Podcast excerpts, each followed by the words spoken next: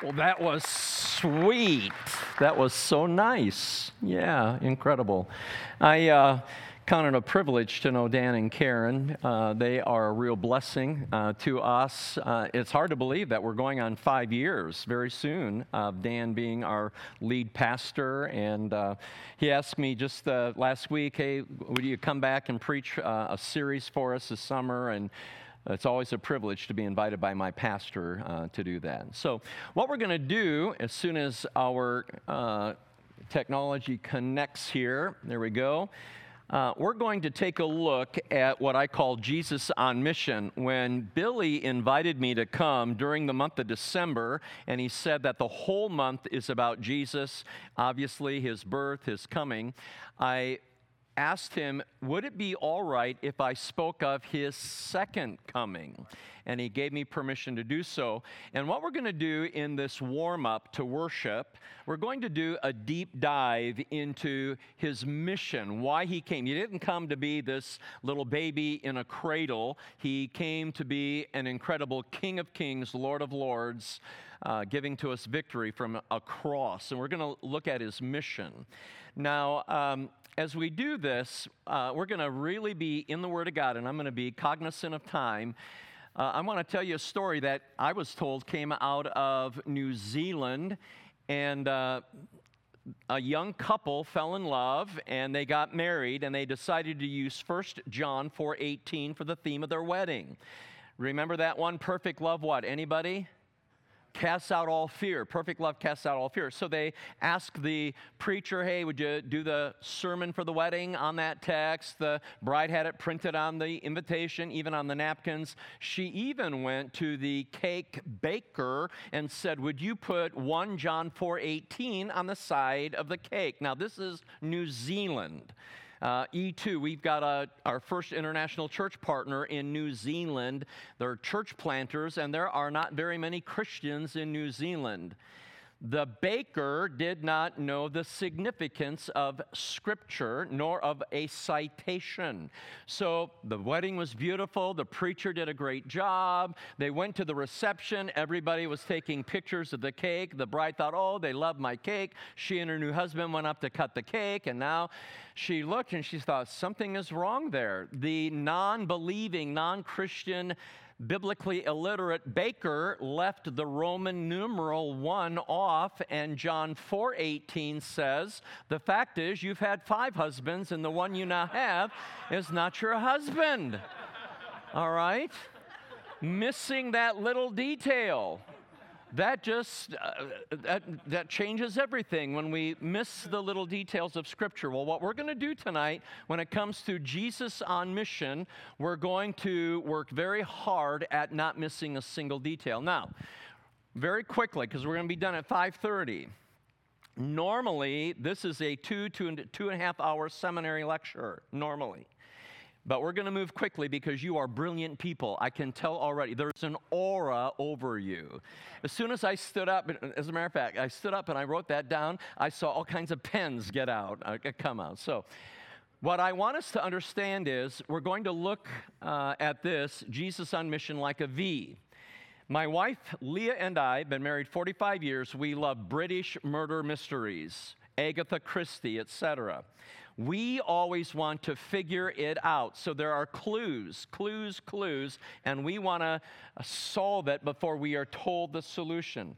We're going to start wide and we're going to come to a life application, a discovery. Then we're going to walk out and enjoy some table fellowship. So you stay with me. We are on a journey. We're going to go deep into what I refer to as Christology. Biology, bios, B I O S, in Greek means life. Put it together with that suffix ology, the study of. Biology, when you and I took that in school, was a study of life systems. If you take in seminary a class called Christology, it is a study of Jesus Christ in a very deep place.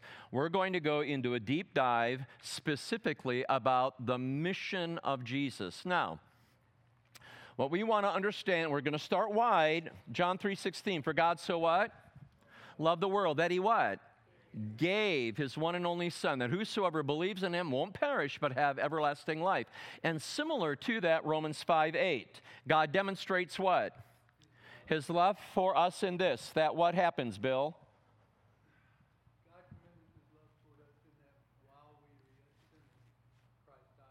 Amen. You get a free supper tonight, all right? Okay, very good. So, once again, God loves lost people so much that he gave his one and only son. Now, we might not know this one. In Jonah, the fourth chapter, the very last statement is a question of God of the preacher. The preacher Jonah is fed up. He's expecting fire and brimstone to come down on what city?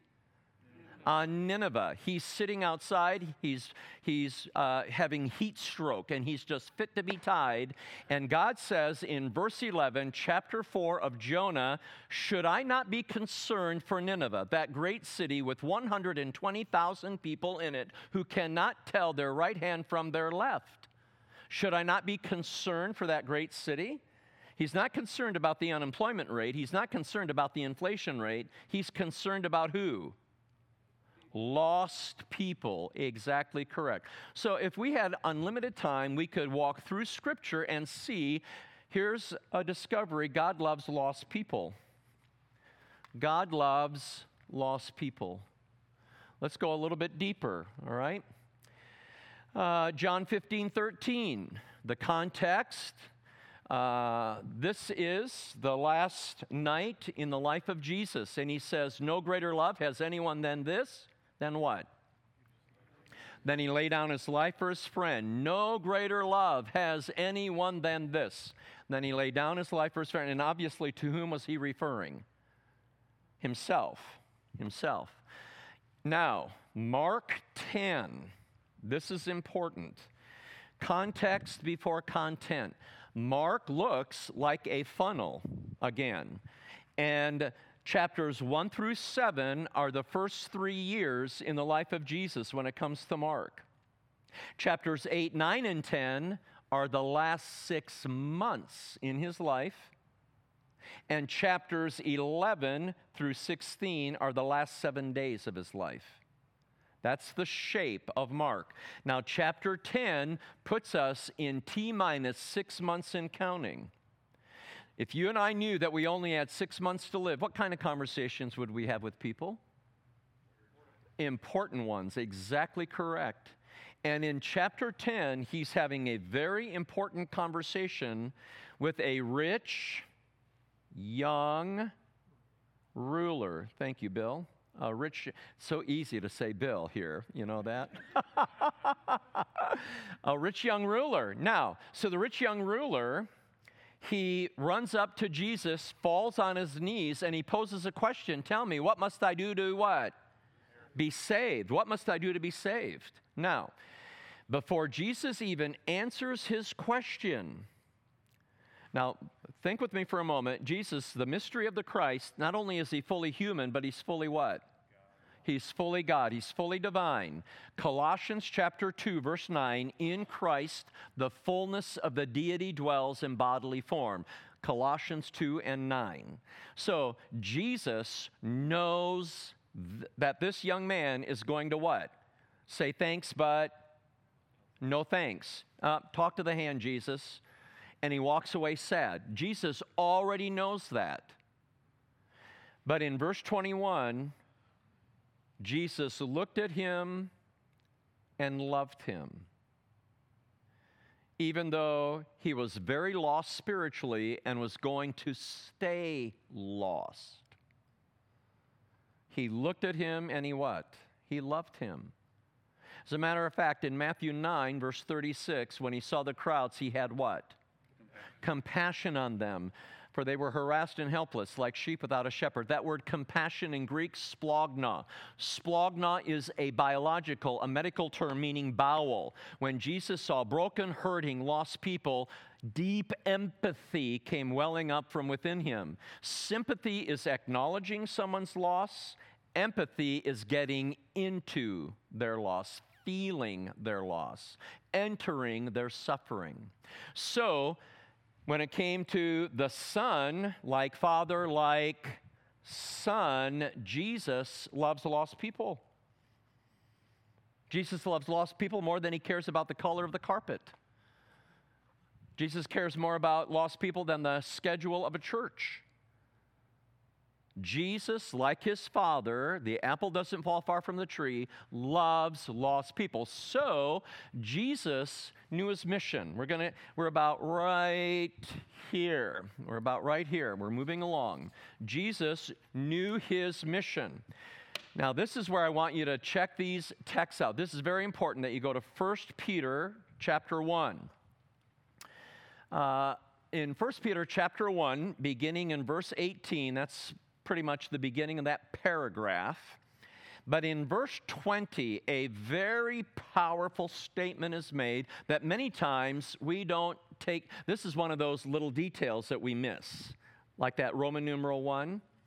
So, Jesus in 1 Peter chapter 1, he's being uh, described. Somebody want to use your outdoor voice and read that for us, please? Anybody? 18 through 20. Thank you, Matthew. You said chapter 1, verse 20. 18 through 20. 18 Knowing that you were ransomed from the futile ways inherited from your forefathers, not with perishable things such as silver or gold, but with the precious blood of Christ, mm-hmm. like that of a lamb without blemish or spot. He was foreknown before the foundation of the world, but was made manifest in the last times for the sake of you. Okay. Uh, before the what of the world? The foundation. He was foreknown. He was ordained. He was chosen to be what kind of a sacrifice? A spotless Lamb of God. And that was determined when? Before the what?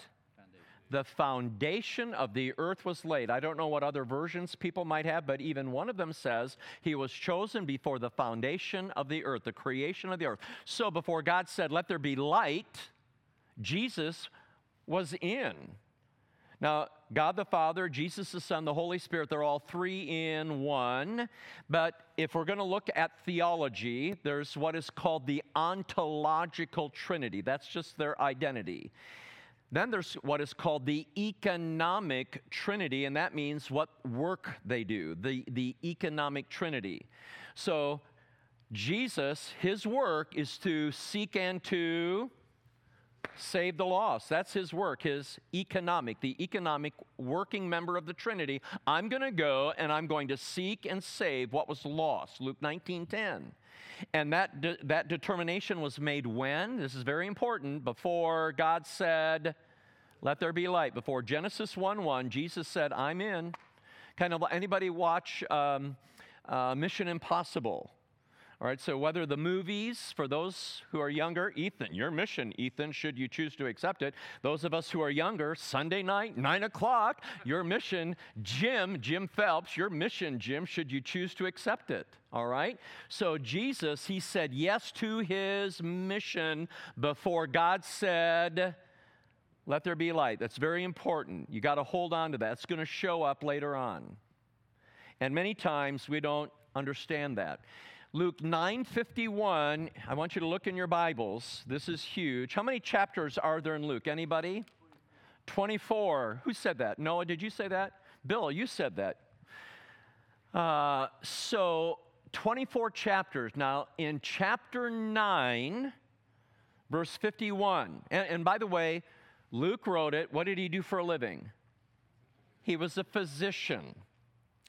Now, in verse 51, as the time approached for him to what?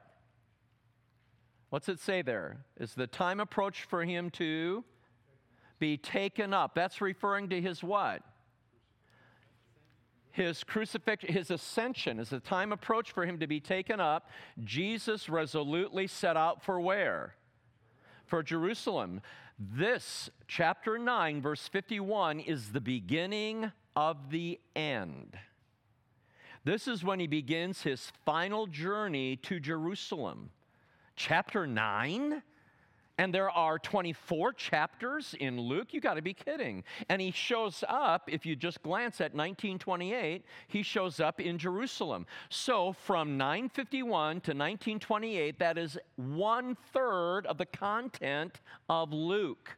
And it's all about the final journey of Jesus to Jerusalem. So everything that you and I read from 951 on it's in his final moments, his final weeks of life. And, we, and, and when we know that, we're reading that with a different perspective. It's the urgency of that Luke. And I'm grateful that Dr. Luke put it there, this physician. You know, many of us who have medical files, they're all online now or digitized, but back in the day, files were yay thick. Doctors like details, and Dr. Luke wrote the most quantity of the New Testament. Acts and Luke surpasses in quantity the writing of any other New Testament author. Now, so Jesus knew his mission. This is huge. Right now, we're, we're going to understand something that is massively important. I want us to look in 26 18 of Matthew. And here, Jesus is sending his guys out to go arrange for uh, the Last Supper. And in verse 18, you see there's a phrase that says, My appointed time is near. You see that there? He's referring to his what? His crucifixion. He's, he's referring to his death. Now, that, that's going to happen during a particular holiday. Anybody know the holiday? Passover. Uh, we know that Jesus had a public ministry of basically three, three and a half years. It doesn't say that anywhere in Matthew, Mark, Luke, or John. How we determine that is that he attended three Passovers from the time that he had been immersed by John the Immerser and he dies at the third Passover. And when it says, My appointed time is near, he has to die during the feast of Passover, and on the day of unleavened bread, when all of the Passover lambs were to be sacrificed. He has to die on a certain day. He's got to die on a certain day, on the day of unleavened bread, when they're going to kill all of the Passover, uh, Passover lambs. We'll talk about that in just a moment. So he is prophesying the moment he must die. My appointed time is near. And who sets that date for him? None other than his father. My appointed. It's a specific moment in time. He cannot die during the Feast of Booths. He cannot die during the Feast of Pentecost. He must die during the Feast of Passover. Now, if you will look in John 3, in verse 14, we know 16 quite well, but verse 14 as Moses lifted the serpent on the stake, so the Son of Man must be lifted up. What's he referring to? The cross, exactly. And if we look in chapter 12 of John, verses 30 through 33 he makes that very same statement and in verse 33 he even uh, john even says jesus said this to indicate the kind of death by which he would uh, he, he would die he's prophesying, prophesying how he must die. Not only when, but how. He has to die in a certain way. Now, this is where we're just going to sit on this for a moment. Jesus prophesied he had to die on a certain day and in a certain way. If he had died on any other day, or in any other way. If he had died when they attempted to throw him off from the hill in Nazareth, if he had, di- uh, if he had died by an assassin's blade, a sword, a knife, if he had died by stoning, the prophecy would not be true. And that would make Jesus a what? A liar, a false prophet. And if Jesus died on any other day in any other way, he could not be our sinless spotless Lamb of God that what? Takes away the sins of the world.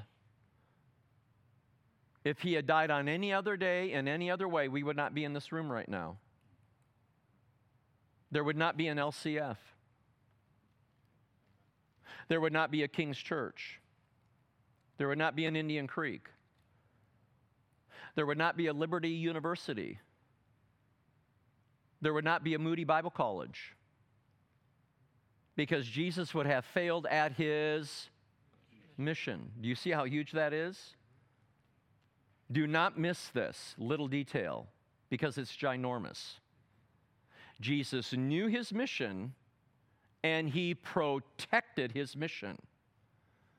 He resolutely set out for Jerusalem. And that word resolutely in Greek, it means he took aim for the cross. And he did not in any way allow himself to be deterred because he loves who? Lost people. And who's numbered in and among them? We are. So now, as we go deeper, I want you to put yourself in this. Why was Jesus so determined? Why was he so passionate and zealous? It's because he loved me while I was yet a sinner. And he would not allow anything get in his way of that cross because he was on his way there to redeem me from the pit of hell. And you, you put yourself in the equation. You must. All right? Okay, now Jesus protected his mission in four specific ways. And uh, again, these are some of the little details that many times we end up missing. We're about right here. Stay with me. Number one, we're going to learn from Matthew chapter 12. Somebody, if you look that up, please. Somebody else, John 7, verse 1. And somebody else, please, John 11, 53 and 54. And I'm going to need three people with outdoor voices to read those texts. So if somebody would do Matthew 12, somebody John 7, and someone else John 11. Pretty please. Go for it. Anybody. Matthew 12, uh, 14. Then the Pharisees went out and held a council against him, how they might destroy him. But when Jesus knew it, he withdrew himself from thence, and great multitudes followed him, and he healed them all, and charged them that they should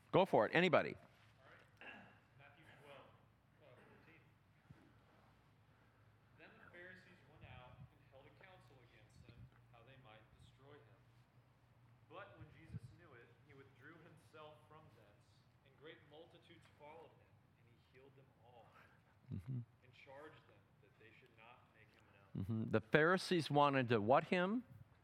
They wanted to counsel against him and destroy him. Destroy him. Uh, if something's destroyed, it no longer what? It exists. So, what might be a synonym for that word destroy? Kill. The Pharisees were out to kill him. So, what did he do? He withdrew. He did not go to that uh, place where danger awaited. What about John 7, verse 1? After this, Jesus went about in Galilee. He would not go about in Judea because the Jews were seeking Ah, he would not go in Judea because the Jews wanted to what, Victor? They wanted to kill him. So he avoided Judea. He would not go there. What's it say over in John 11, 53, 54?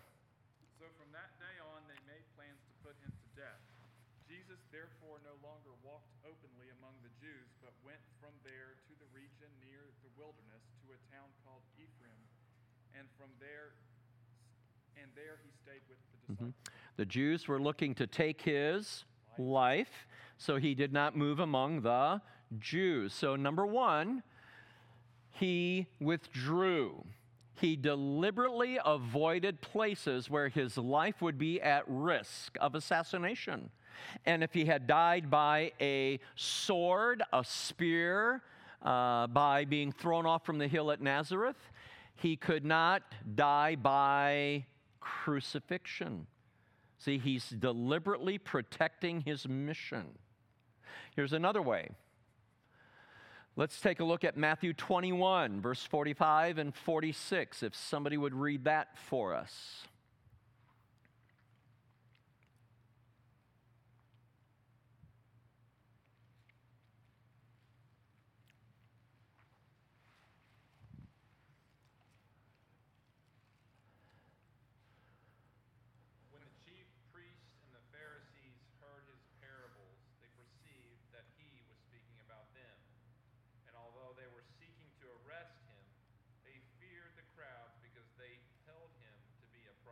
Mm-hmm. So the Pharisees, the teachers of the law, those who wanted to arrest him for the purpose of killing him, who did they fear? The crowd. They feared the crowd because the crowd what? They loved him. It's just like if Jesus is right here behind Matthew and uh, he's saying what needs to be said to the Jews, and the Jews are over here and they are just filled with hatred for him and they want to kill him. What are we going to do? We're going to surround him. We're going to be like a uh, protective detail. Uh, uh, a secret service, if you will. So, how did he protect his mission? He surrounded himself with people who knew him and loved him, who were his friends. He surrounded himself with people who would be protective of him. We're going to see that play out during the last week of his life. Number three, over in Mark chapter 4, if somebody would look that up, please, 33 34. And while you're doing that, Luke 19 10, Jesus said, The Son of Man came to seek and to save what was lost, the lost, the Son of Man he said. The Son, similar to Mark 10, verse 45, the Son of Man came not to be served, but to serve and to give his life as a ransom for many. Anybody got Mark 4, 33, 34 ready? With many such parables he spoke the word to them as they were able to hear it. He did not speak to them without a parable, but privately to his own disciples he explained everything. Mm-hmm. What was his favorite method of teaching, Matthew? Parables. Parables. Now think about that. He, depending on how we count them, there are about 38 parables of Jesus. And about a third of them have to do with money and the things that money can buy. It's fascinating. Now, uh, a parable. That was a cryptic kind of teaching, a story that had a punchline to it. And sometimes even the disciples did not get the punchline. They would go indoors and they would say, Lord, what, what did that one mean? You know, uh, can you help us with understanding that one? And obviously, if some of the disciples didn't get it, the Pharisees, they're scratching their head. Is he talking about us again? Is that one about us? Is that about us? So when he's speaking in a cryptic manner, he's not clear. He is not concise, but he's getting their attention. When he calls himself the Son of Man, he's not calling himself the Son of God. What if he had called himself the Son of God? They would have stoned him on the crime of blasphemy, testimony of two or more witnesses. We heard him say it. He called himself the Son of God. That's blasphemy. He can be stoned. So he's number three. How did he protect his mission? He spoke very carefully, incredibly so. He spoke carefully when it came to his uh, interaction with people. Now, during the last week of his life, he's going to be very crystal clear. He's going to be very exact. He's going to uh, make sure that what needs to be said is said. So, number one, he withdrew from dangerous places. Number two, he surrounded himself with people who loved him. Number three, he spoke carefully. Now, number four, I'm going to give to you the, the fourth way that he protected his mission, and then we're going to walk through some texts. Number four, Jesus expertly, he expertly directed every detail in the last seven days of his life. He expertly directed every detail in, in the last week of his life. Now, let's go in our Bibles, first of all, to Luke chapter 11, or excuse me, Mark chapter 11. And again, uh, as, we look at the structure of Mark, this is the beginning of the last seven days of his life, chapter 11. 11, 12 through 16, uh, 13, 14, 15, 16, last seven days of his life. It, notice the triumphal what is happening entry. So this is the parade into Jerusalem for what holiday? Passover. All right, now, verse 11. Jesus entered Jerusalem, and where did he go? To the temple. Now, keep in mind if, if we are, let's, let's say all of our families live up in Capernaum. And where's Capernaum? On what body of water? The Sea of Galilee. So we all live in Capernaum. We're going to uh, Jerusalem for Passover. I just got back from hiking the Jesus Trail from Old City Nazareth to Capernaum. Did it right before the war started. It's a 41 mile trail. Uh, and it commemorates the route that Jesus took when they attempted to throw him off from the hill and to kill him. That took us four days. Now, if we were going, our family, from Capernaum all the way to Jerusalem, and we've got little ones with us, we're not going to hike 10 to 12 miles a day. We're going to take probably 14, 12 to 14 days, maybe 10 days to get there, depending on how uh, the little ones can keep up. They arrive in Jerusalem, and men would immediately go where? To the temple, to the house of God. And Passover to a Jew, even to this day, Passover is like Christmas and Easter to whom? To us. It's the most beloved holiday. And Jerusalem for Passover was filled with hundreds of thousands of pilgrims. So the streets were shoulder to shoulder, burgeoning with people. He went to the temple. He looked around at everything, but since it was already late, he went out to Bethany with the 12. Who lived in Bethany? Mary, Martha, and Lazarus. And what had just happened with Lazarus? He was just raised from the dead. So he looks around at everything at the temple, which is in Jerusalem, and he leaves Jerusalem because it's late in the day, meaning the sun is beginning to set. It's late in the day, and he goes just not even two miles to the village of Bethany. And now, nowhere in the, in the Gospels do we read where he stayed. We can only speculate. But people oftentimes stayed with family and friends when they went for a holiday it's reasonable for us to think that he went to stay with Mary, Martha, and Lazarus. Remember, shortly before his death, uh, he's going to have a banquet. And, uh, and even earlier in the Gospels, in, in, in Luke, we read that he and the disciples were in the home of Mary, Martha, and Lazarus because remember, somebody sat at his feet listening to his every word while somebody else was busy with all of the preparation. So we know that their house was large enough to accommodate those 13 men. Now, notice verse 12. The next day, so they wake up. The next day, as they were leaving Bethany, Jesus was hungry. What does he do? He what?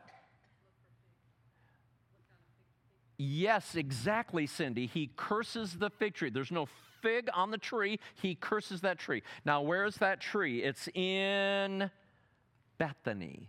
Hold that thought. It's in Bethany. All right, then notice uh, verse 15 on reaching where? Where'd he go? Jerusalem. So he's out here in Bethany. He curses this fig tree, and then he goes to Jerusalem. Where does he go once he gets into town? He goes where?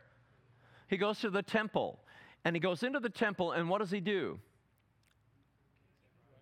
He, he turns over the money changing tables. Now, this, this is huge. Don't miss this detail. So, if all of us are from Capernaum, and we're going to take maybe five lambs with us so that we're going to sacrifice the lamb, and we together, as a group of family and friends, we're going to eat our lambs on the day of unleavened bread when the lambs are being killed. Passover, the Passover meal. So, we get there, and he's very upset because they have turned his father's house into a den of thieves. Now, here's why. Stop and think with me for a moment. Somebody shows up and they, uh, hey, here, priest, here's our lamb. What? You can't use this lamb. What'd you do? Drag it through the mud on the way here? This lamb is blemished. Well, what are we going to do? We've got to uh, sacrifice this lamb right now. It's the day of unleavened bread. Come on, come on. Well, you've got to get a, a lamb that's not blemished. Oh, go down the hallway to the left, and that's our unblemished lamb department. Uh, they're already there. They're pre-certified. Hurry, get over there. So we run down to the uh, uh, the unblemished lamb department, and we take up a love offering to buy our five lambs that we desperately need because of our lambs are all unblem- or they're all blemished. And the guy there with the lambs, you, you can't use that money here.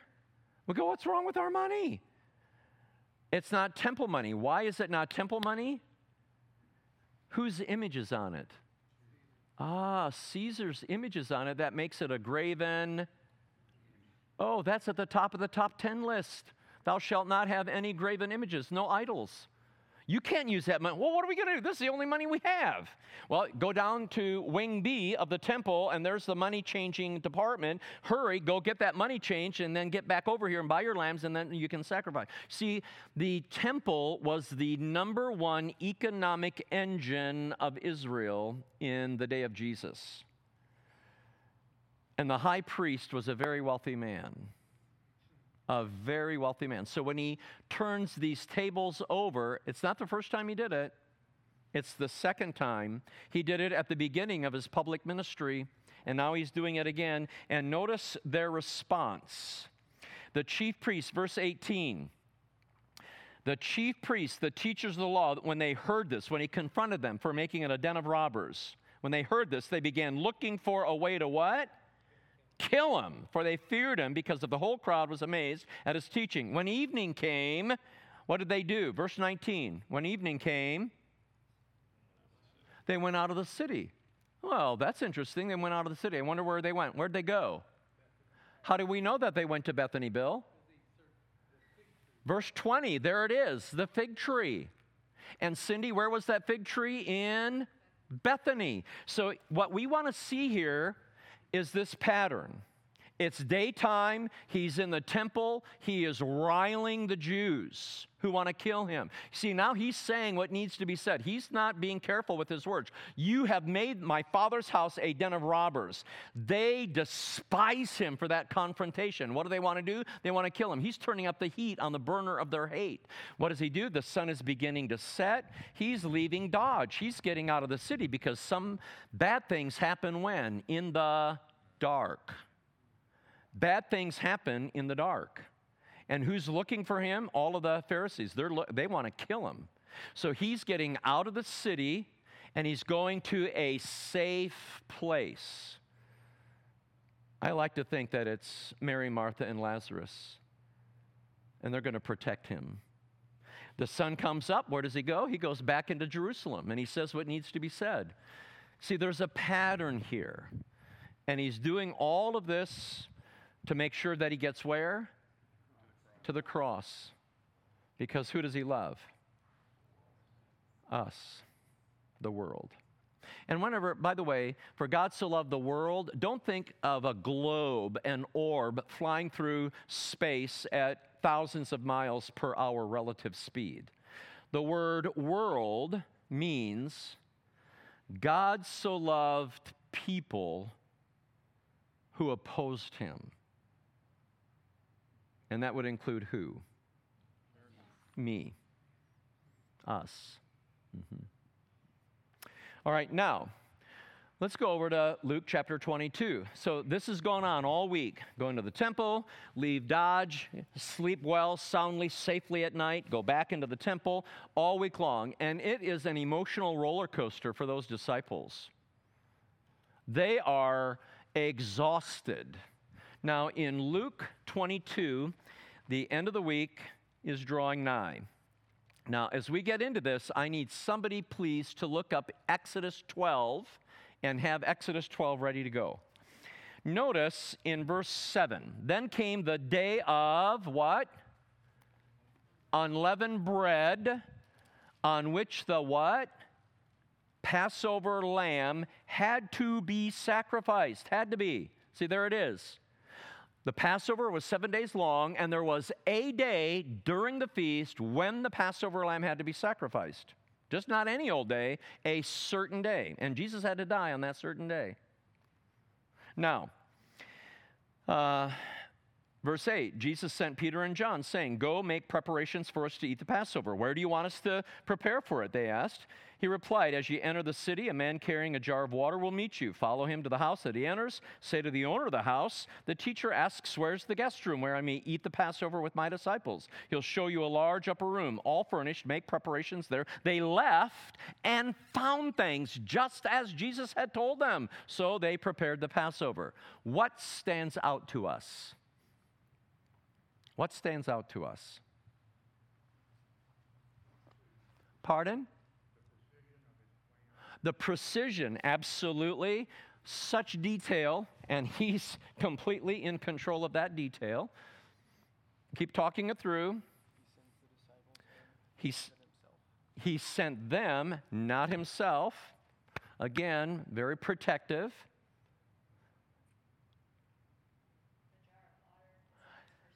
Yes, you get a free supper tonight. Yes, that jar of water. Think with me for a moment.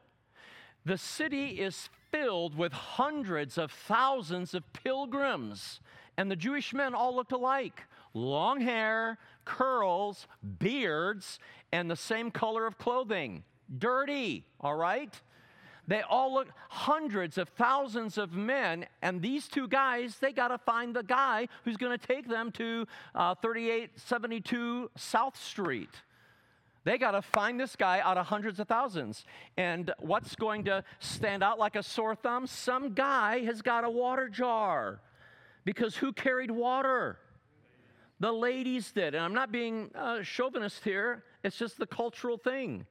And as soon as the guy saw, there he is. He's got the water. That's the guy. They walk, hey, our teacher tells us you're going to take us to, oh, you're the guy. Oh, I can finally take this off from my head. And off they go to the house.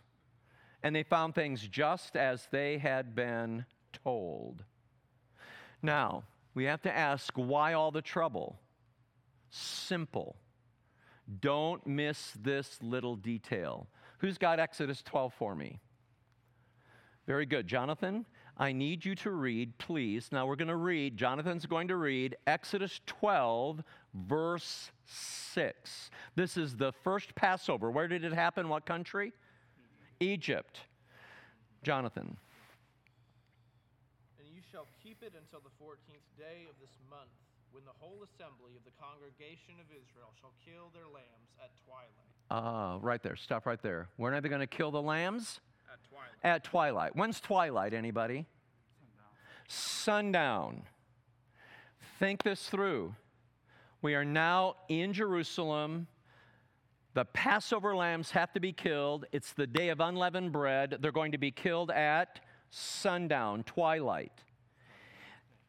Josephus, the Jewish historian who lived near the time of Jesus, in one of his writings said that there were 20,000 priests from the tribe of Levi. They worked in four divisions. So divide 20 by 4, we have 5,000. There would be 5,000 priests uh, in one division. So a division would be on duty, the other priests would be home. Then they would switch out. When it's the day of unleavened bread and you've got uh, from twilight, sundown, uh, maybe a 60 to a 90 minute hour to kill tens of thousands of lambs. Nobody took vacation. Nobody called in sick. It was all hands where? On deck. Now remember how they would kill a lamb. They would, the priest would straddle the lamb, pull up on the chin, take a very sharp blade, cut the throat, gather the blood in some kind of a vessel. What would they do with the blood of that lamb? Pour it out where? On the altar. Thank you, Bill. On the altar. Then here we have this limp, dead carcass of a lamb. What would they do with that lamb? Who would eat it? Thank you, the family that brought it.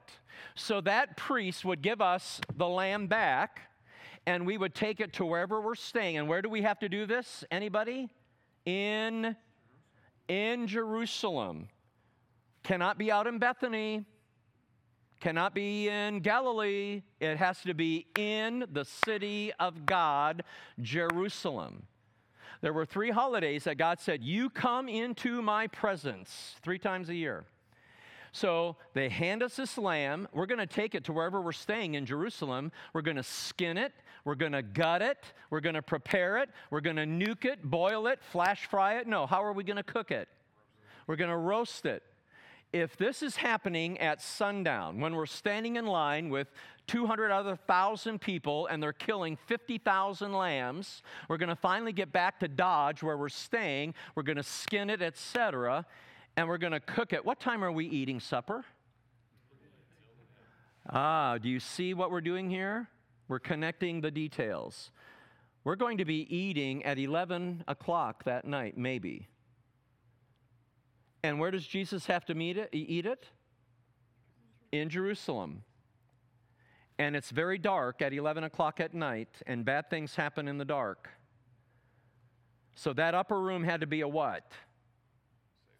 a safe, secret location. That's why all the trouble. That's why all of the detail. That's why all of the determination.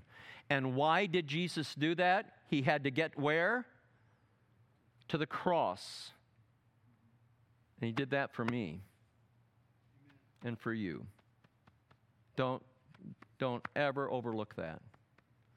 All right? So, now, last of all, we're going to be in John chapter 13. I love this. Here's another hermeneutical insight. John 13, John 14, John 15, John 16, John 17, John 18. Six chapters of John are roughly eight hours in the life of Jesus. And one of the rules of hermeneutics, when God takes such a ginormous section of Scripture for one simple evening, there's a lot there that he does not want us to miss. So, all of the detail, John 13 through 18, the last night in the life of Jesus. Let's look here.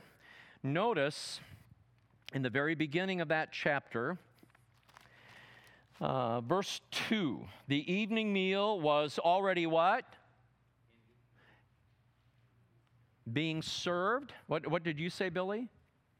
you say 13 2? 13 2. And the. mhm. Supper being ended. Oh, being ended. That's interesting. So they've already eaten.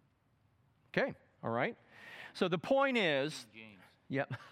The, the point is, food has been on the table.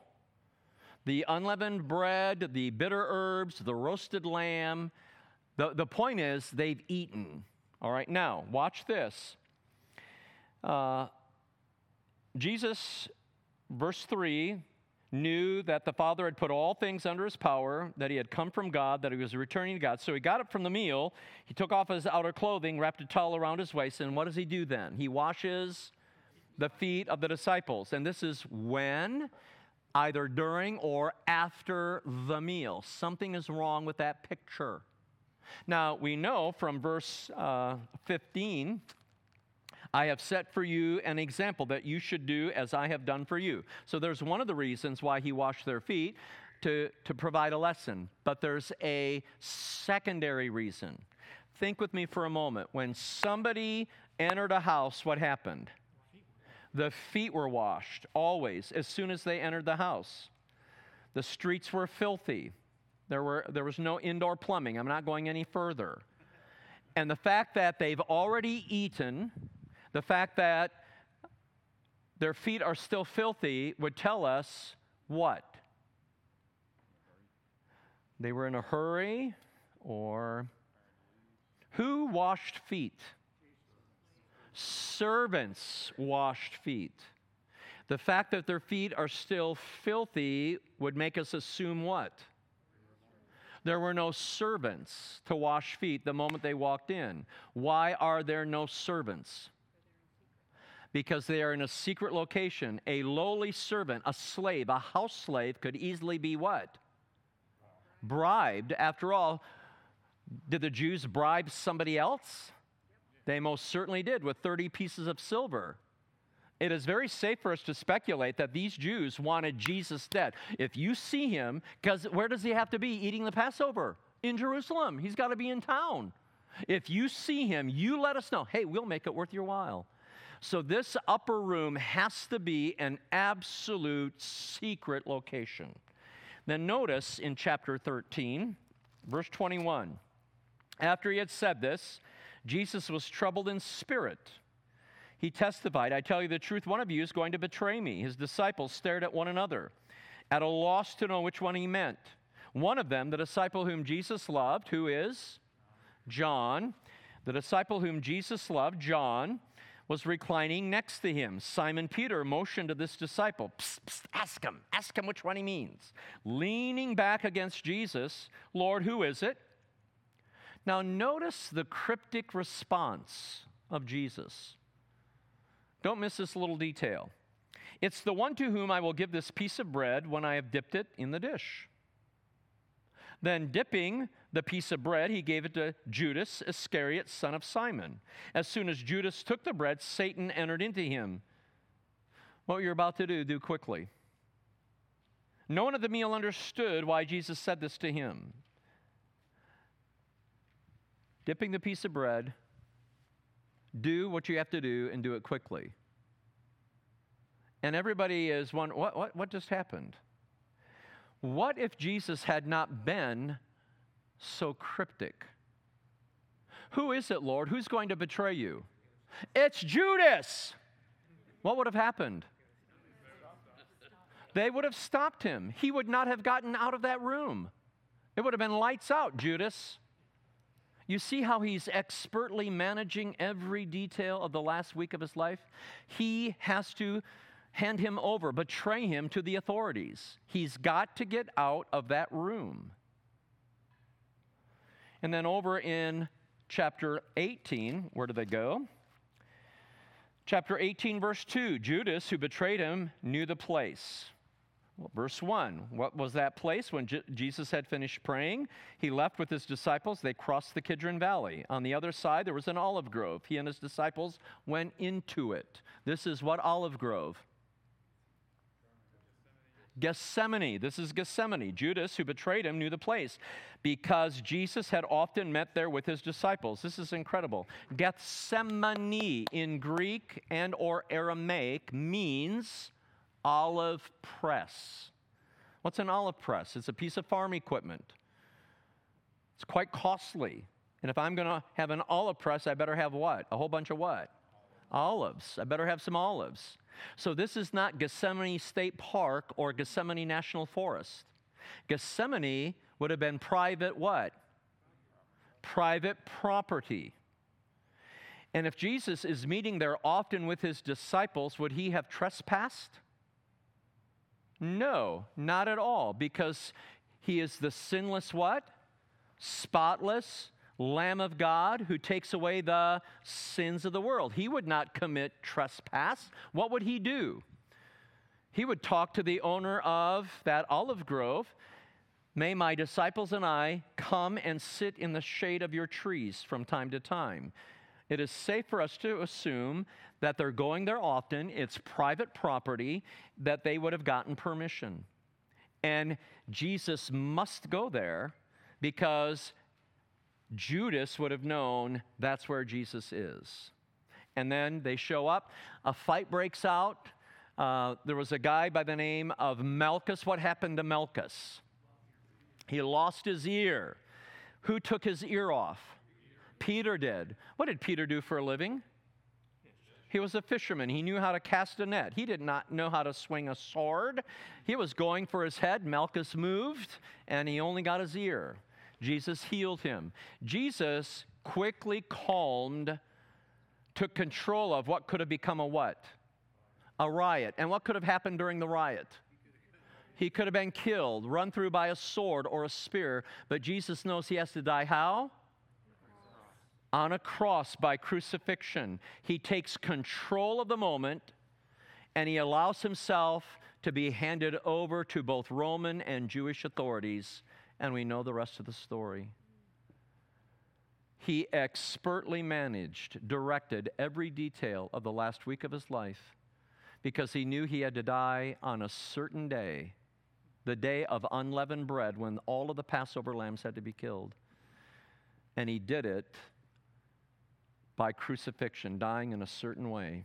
And his whole motivation was Jesus loves lost people.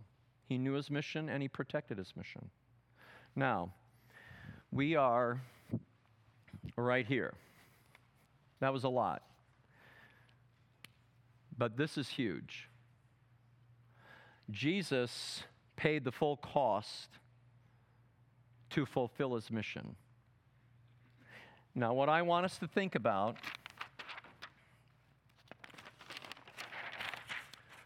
I'm sure we have musicians in the room. What is that in music?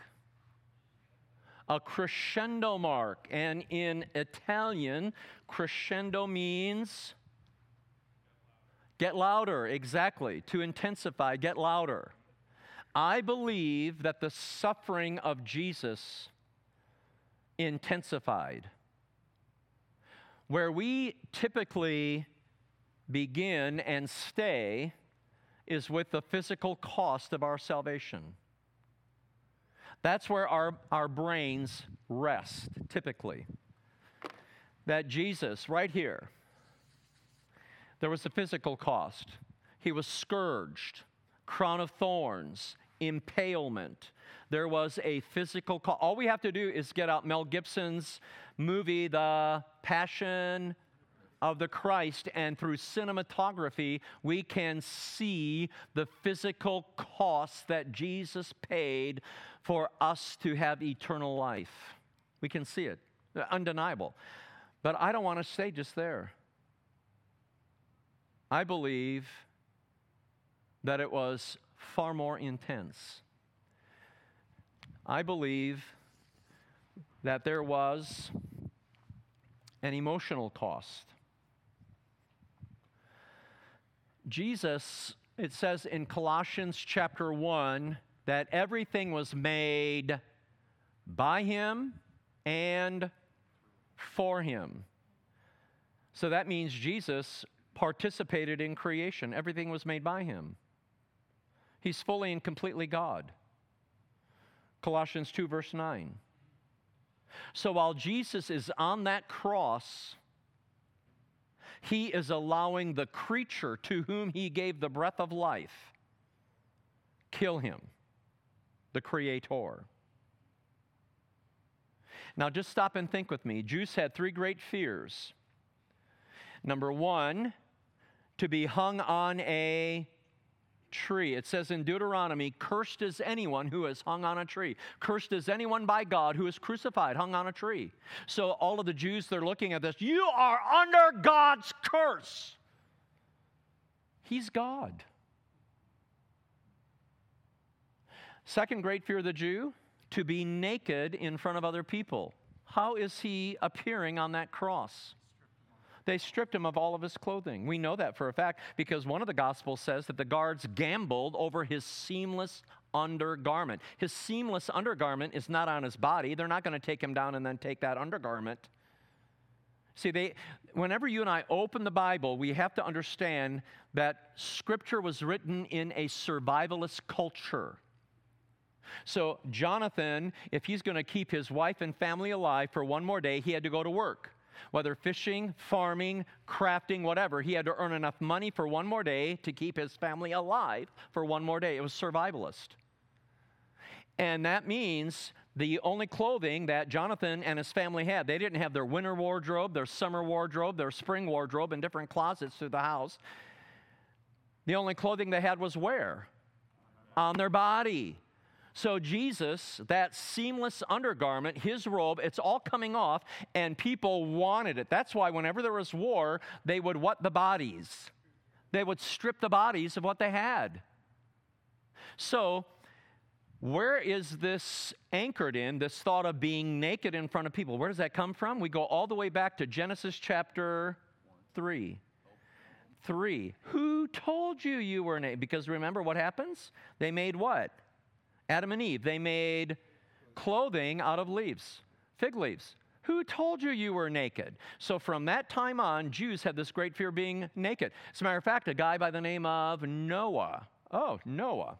Remember, Noah goes on a world cruise. He gets off from the cruise liner. He plants a vineyard, grows some grapes, makes some wine, drinks too much, gets drunk, and he is stark naked. And one of his three boys see him. And what did dad do about that boy? He cursed him. Jews, a fear, a second fear of a Jew is that they would be naked in front of people. There's Jesus. You are under God's curse. The third great fear of a Jew, not being buried. Father Abraham bought a cave, the cave at Machpelah, to bury whom? Sarah, his beloved wife, and he paid full market price. He insisted on it. And from that time on, from Father Abraham days, every Jew wanted to be buried. What was, what was a common practice of the Romans? They would leave the bodies on the cross to strike fear in the Jews. If you, if you step out of line, that's going to be you. And so those corpses became food for the birds of the air. So they're looking at him, they're spitting on him, they are reviling him. And who is he? Their creator that had to have broken his heart. When he's riding into Jerusalem, what does he break out into? Tears. He weeps over Jerusalem because they have rejected him. So don't think that his suffering was only physical. But the greatest suffering of all, the greatest suffering of all, is spiritual. It's huge. Now, what we're going to do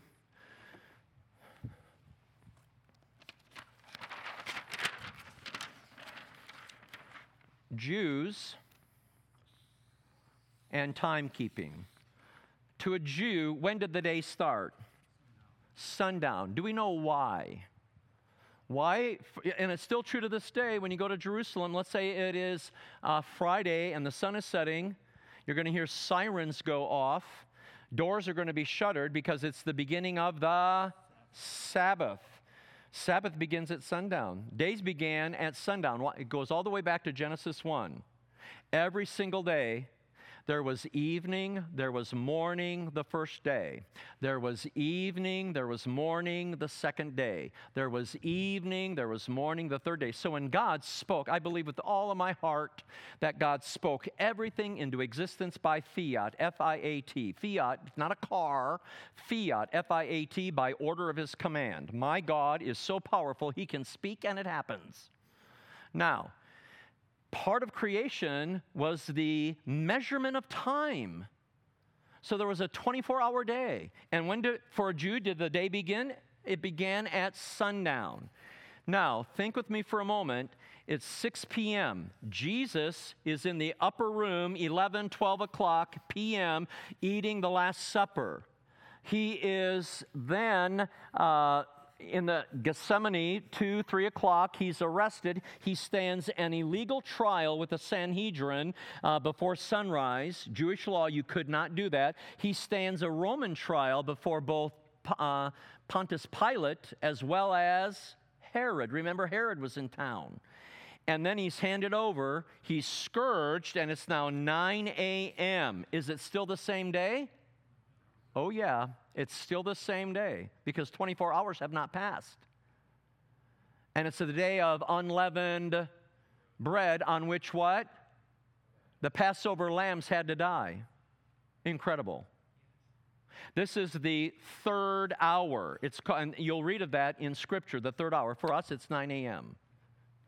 Now he dies at the what is called the ninth hour, and that for us is obviously 3 p.m we would want to ask ourselves how could six hours on the cross be equivalent to all of humanity suffering hell for all of eternity?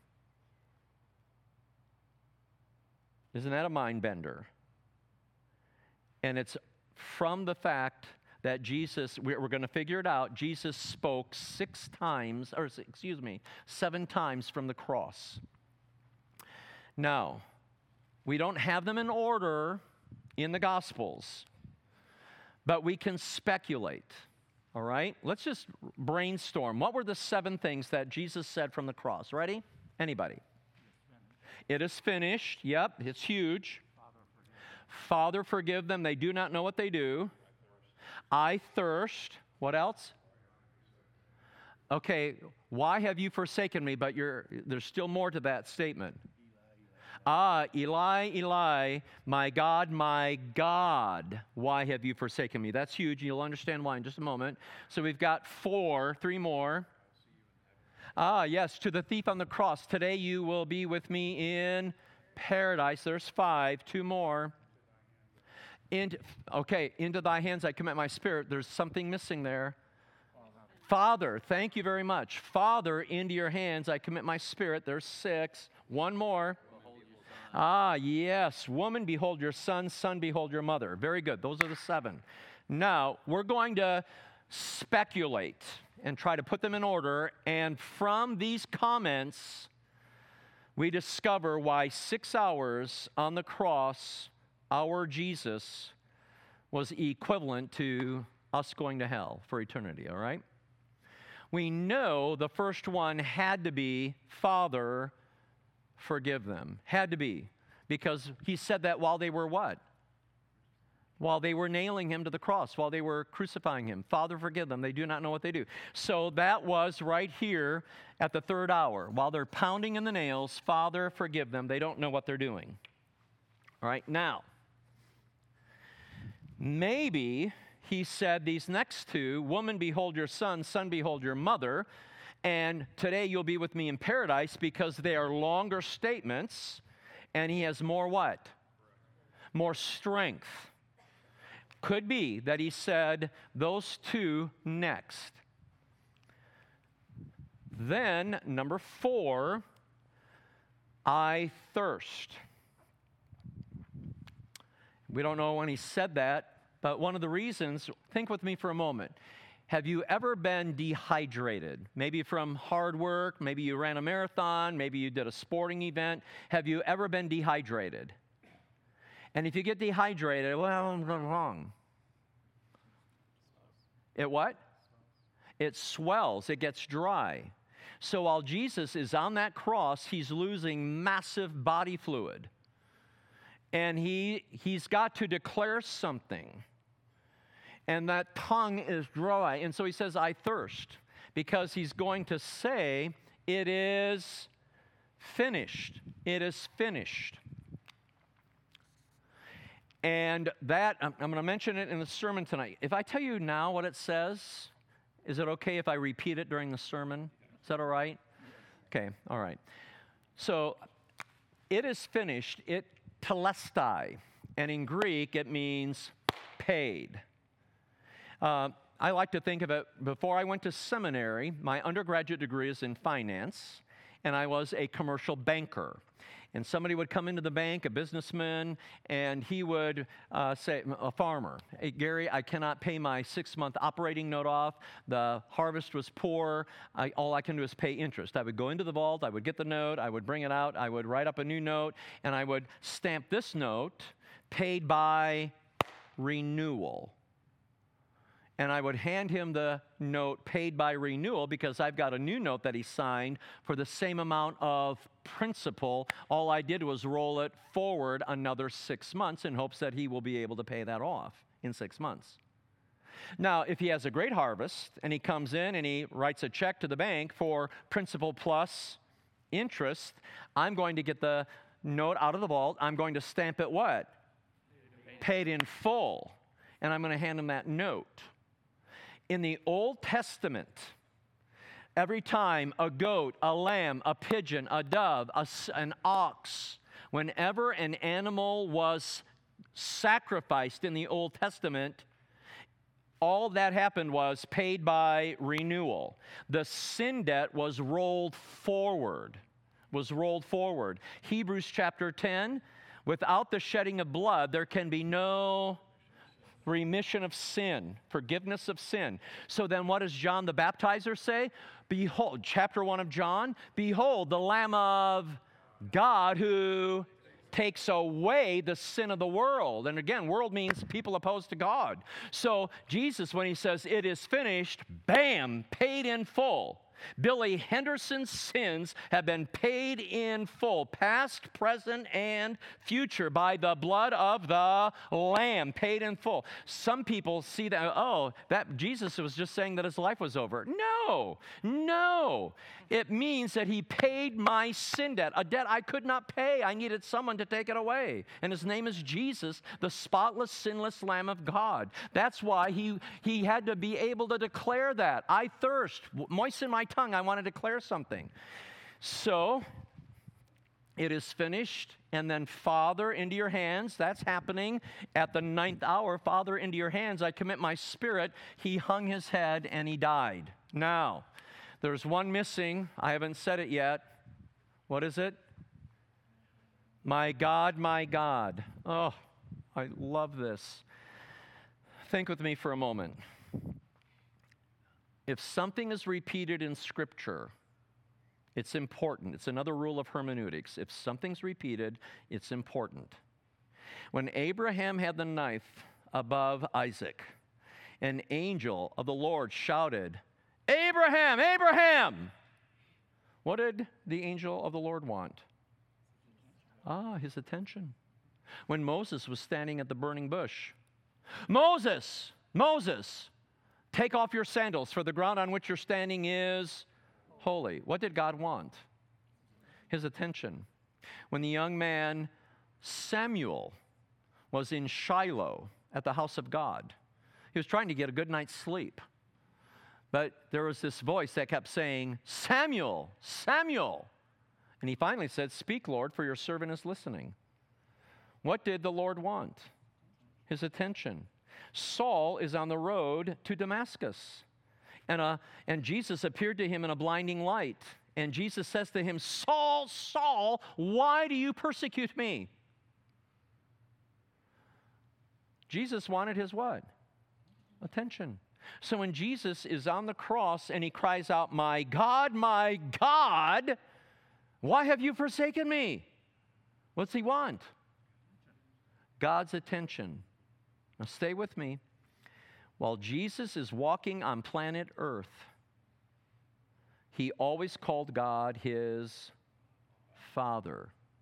Father, into your hands I commit my spirit. Father, forgive them. They do not know what they're doing. Father, I brought you glory by completing the work you sent me to do. John 17, verse 4.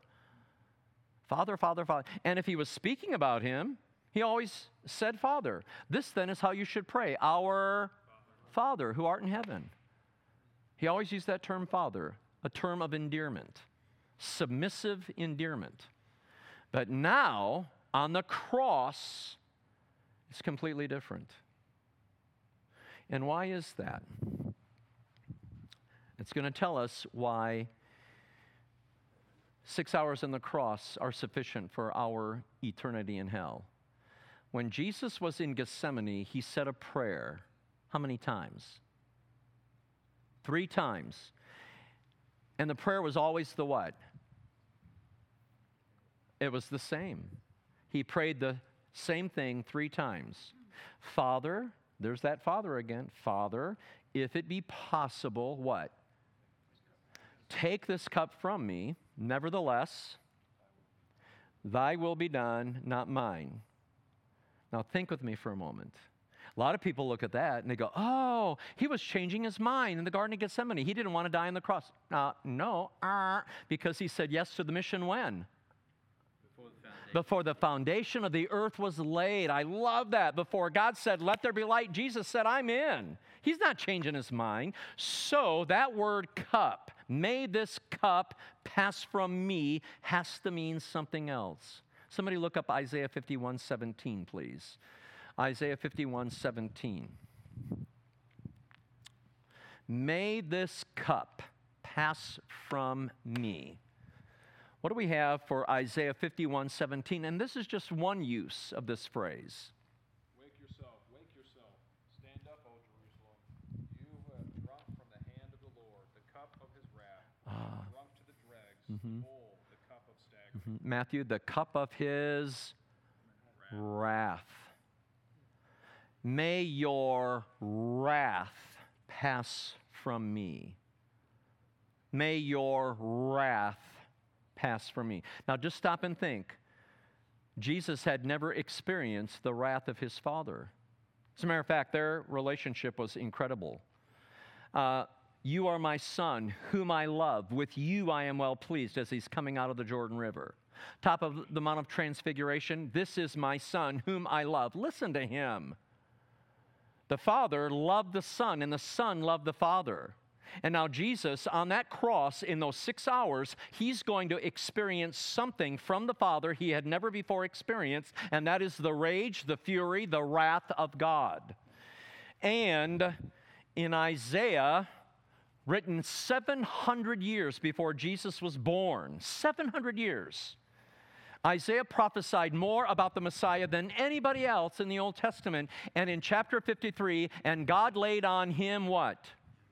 The iniquity of us all.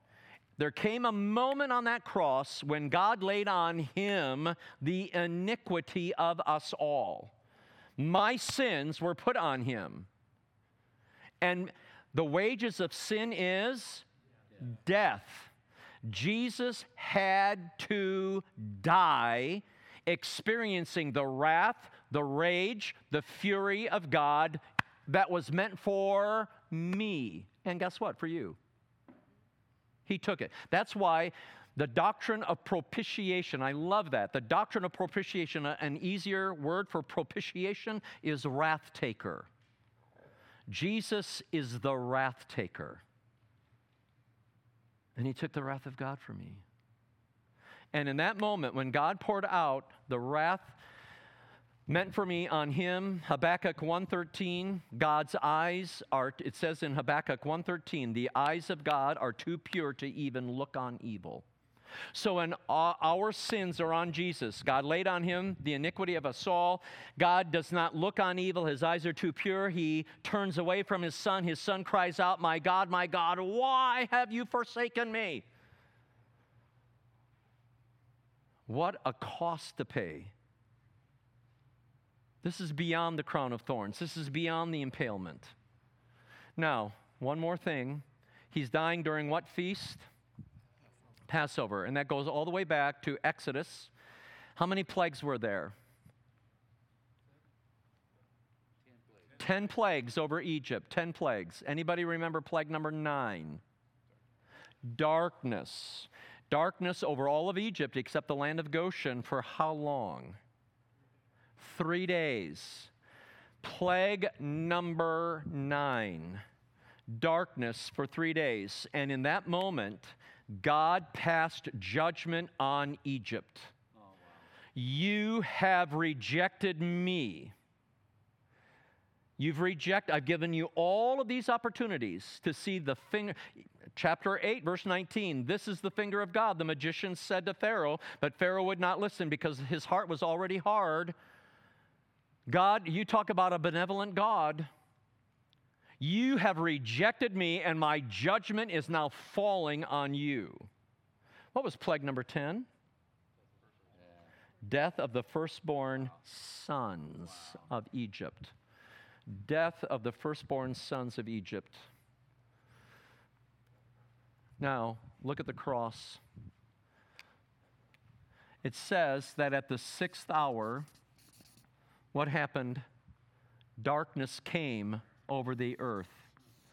At the sixth hour, darkness came over the earth. Sixth hour to ninth hour is, is how long? Three hours. God passed judgment on humanity. You have rejected my son, and now it will cost you nothing. It will cost me my son. God demonstrates his love for me in this that while I am a sinner, deserving the wrath, the fury of God, Jesus died for me. It's the greatest suffering of all.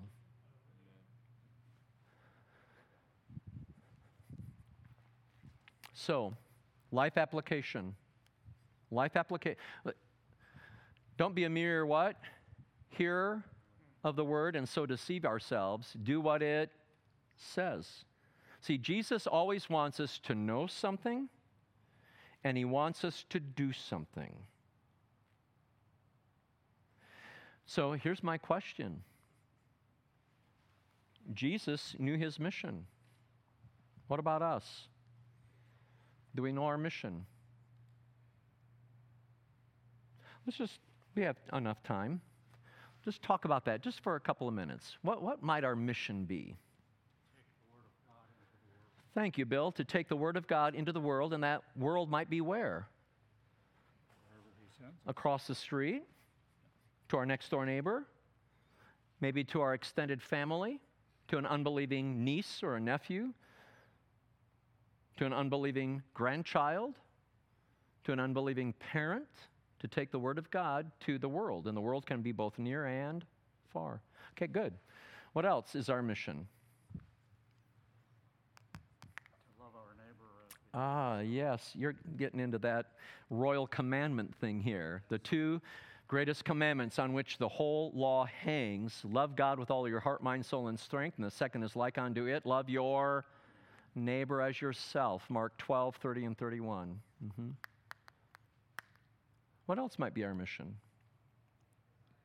To make disciples of all nations, immersing them in the name of the Father, Son, Holy Spirit, teaching them to obey all that I have commanded you. Mm-hmm. And I guess then I would ask are we protecting our mission? Jesus did. Do we? Do we protect our mission? From what would we need to protect our mission? Ourselves. Ourselves. Mm-hmm. Distractions. It's easy to be distracted, to get off mission. Mm-hmm. Pardon? Oh, yeah, the legalist Pharisee. Uh huh, absolutely, because that's true in life. Mm-hmm. Mm-hmm. Good, Brenda. Absolutely. I think that we would need to protect um, our mission from the evil one. What did, what did Jesus say in John 10:10? 10, 10? The thief has come to kill, steal, and destroy. I've come that you might have life and have it to the full, but the thief has come. Your enemy, the devil, prowls around like a roaring lion, seeking whom he may devour. 1 Peter 5 and 8. Ephesians 6 and 12. Our enemy is not flesh and blood, but it's the rulers, the authorities, the powers of this dark world, the spiritual forces of evil in the heavenly realms. And when we do not guard the heart, the wellspring of life, Proverbs 4:23, we become easy pickings. And he can derail us from, from mission. You know, I think that we need to protect our mission from the American culture.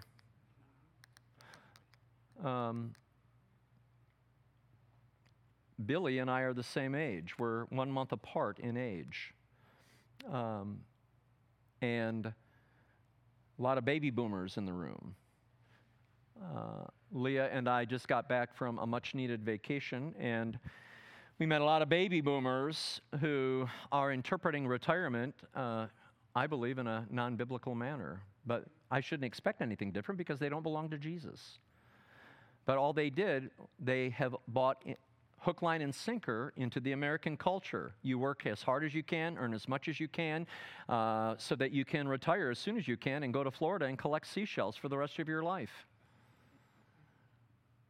I believe Isaiah 43, verse 7, and God says, Everyone whom I made for my glory.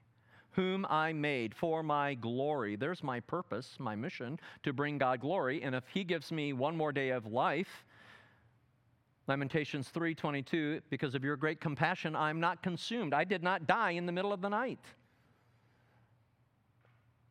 So therefore today on Saturday I should work to bring God glory. If I have the breath of life I should work. That's not the American culture. It's all about me myself and I. So I think that Romans 12 1 and 2 don't be conformed any longer to the pattern of this world but be ye Transformed by? Ah, we got to protect our minds to make sure they're anchored in absolute truth, immovable. So, do we know our mission? Do we protect our mission? And are we paying? Are we willing to pay the cost to fulfill the mission? It might be that um, you would love, love, love, love to be in this location of LCF, but you know there's another location getting ready to launch, and uh, you need to be a part of that launch team. And that's a part of paying to fulfill the mission, being willing to say, Yes, here I am, send me. So I don't want us to look at tonight's conversation in Christology and go, oh, yeah, it was wonderful. No, we got to bring it to roost. The rubber has to meet the road. What Jesus did, we've been made in his image. And in 1 John, I love this, 1 John 2, it says that when if I claim to be a follower of Jesus, I must live as Jesus lived. 1 John 2 and 6. I want to live like him. And in the power of the indwelling Holy Spirit, one day at a time, sweet Jesus, I can. And life is not any better. Life does not get sweeter. So there we have it. And God's people say, Amen. Amen. All right. Thank you.